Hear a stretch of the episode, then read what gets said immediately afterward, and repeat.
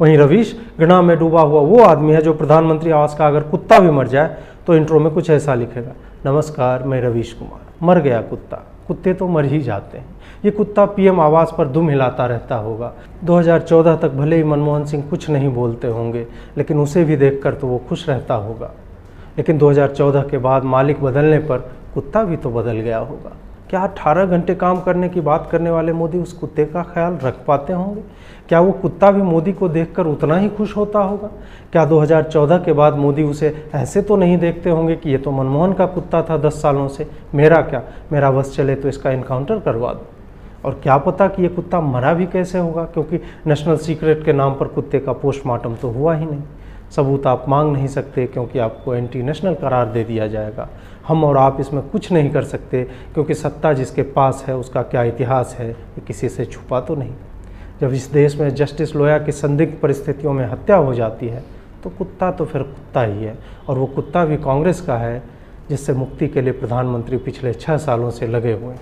आप सोचिए कि आखिर ऐसा क्या हुआ होगा कि कुत्ता मर गया जानता हूँ ये समय सवालों का नहीं है, लेकिन ऐसे कठिन समय में ऐसे सवाल पूछे जाने चाहिए। अगर हर मौत पर हमने बस मातम मनाकर अच्छी बातें कहकर किसी के कथित अपराधों को भले वो बाद में गलत साबित हो जाए, याद करने का मौका छोड़ दें तो पत्रकारिता कैसी? रहमान मैक्स से अवार्ड इसलिए सबको नहीं मिलता। हमें कठिन सवाल पूछने चाहिए, वरना सवाल वाली पत्रकारिता गायब हो जाएगी। क्या इस देश के नागरिकों को ये जानने का हक नहीं कि उस कुत्ते ने सुबह में क्या खाया होगा? क्या हमें यह जानने का हक नहीं कि यह कुत्ता 2019 में ही क्यों मरा? मैं जानता हूँ। दस सालों से कांग्रेस और देश का वफादार कुत्ता 2014 की मई में ही मार डाला जा चुका होता, लेकिन मोदी वो नहीं करते जो लोग उनसे उम्मीद करते हैं कि वो करेंगे। वो पहले विश्वास दिलाते हैं कि सब कुछ ठीक है और एक दिन कुत्ता मर जाता है और वो दिन 2019 में आता है ताकि किसी को शक न हो। मैं शक नहीं कर रहा, मैं तो आपको बस दूसरा पक्ष, कुत्ते का पक्ष दिखाना चाह रहा हूँ कि इसकी टाइमिंग देखिए। जब कुत्ते खुद को डिफेंड नहीं कर सकते, मैं करता हूँ, करता रहूँगा। कुत्ते की उम्र सत्रह साल थी। यूँ तो इस उम्र में कुत्ते स्वाभाविक मौत से मरते हैं, लेकिन ये तो प्रधानमंत्री का कुत्ता था। प्रधानमंत्री का कुत्ता तो आम कुत्तों से अलग होता होगा। उसे तो गली गली खाने के लिए भटकना नहीं पड़ता होगा, वो तो बाज़ार से यूट्यूब पर चलने वाले विज्ञापनों में आने वाला पैकेज्ड खाना खाता होगा मिनरल वाटर पीता होगा। फिर तो उसकी उम्र भी ज़्यादा रही होगी। पाँच साल तो बढ़ ही जाती होगी इंसान भी संयमित भोजन करे तो उसकी भी उम्र बढ़ जाती है। योग ऐसा कहता है। आप कहेंगे कि रवीश जी, आप तो कुत्ते की मौत को इतना बड़ा बना रहे जिसका कोई नहीं होता, उसका रवीश होता है। हैश टैग रवीश जी, आपसे उम्मीद है, लिखकर हज़ारों लोग मुझे रोज़ मैसेज करते हैं। ये कुत्ता भी करना चाहता होगा, लेकिन आधार कार्ड और मोबाइल नंबर के जुड़े होने के इस दौर में क्या प्रधानमंत्री कार्यालय को कुत्ते पर शक नहीं होता?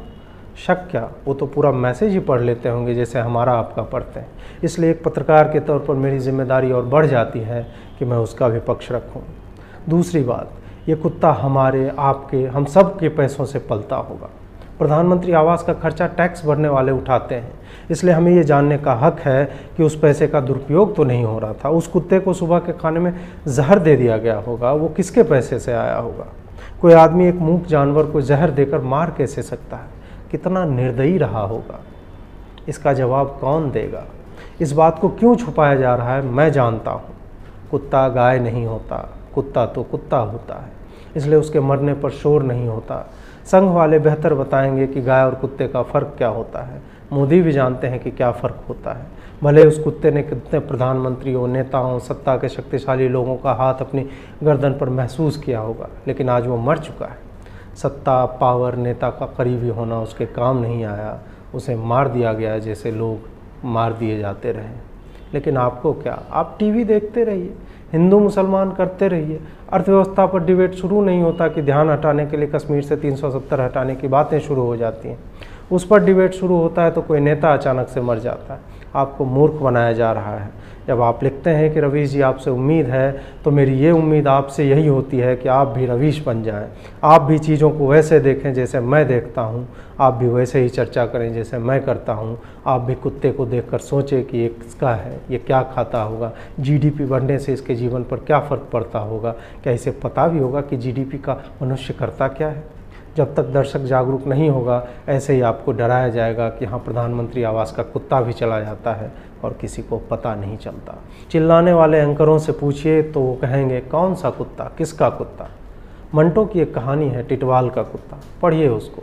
लेकिन मंटो तो पाकिस्तान के थे। क्या पता आप पढ़ते रहेंगे और कोई कहेगा कि ये पढ़ना है तो पाकिस्तान जाओ। लेकिन आप पढ़ते रहिए। आपातकाल आ चुका है। आज कुत्ते मर रहे हैं। कल को मुझे सड़क पर रौनती हुई कोई गाड़ी निकल जाएगी। आप लोग दो दिन दुखी रहेंगे, मेरे बारे में अच्छी अच्छी बातें कहेंगे और फिर सब भूल जाएँगे। लेकिन आपको भूलना नहीं चाहिए। अगर रवीश मर जाएगा तो आपके हैशटैग पर भी वही गाड़ी चल चुकी होगी, आपके उम्मीदों की भी हत्या हो चुकी होगी।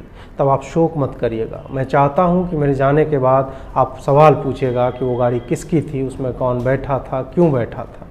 तब आप किसी भी तरह से उसका एक कनेक्शन निकालिएगा ताकि पता चले कि उसके पूरे ख़ानदान में, चाची के, दादी के, फूफा की, मौसी का, लड़का भाजपा से जुड़ा कोई वार्ड कमिश्नर तो नहीं।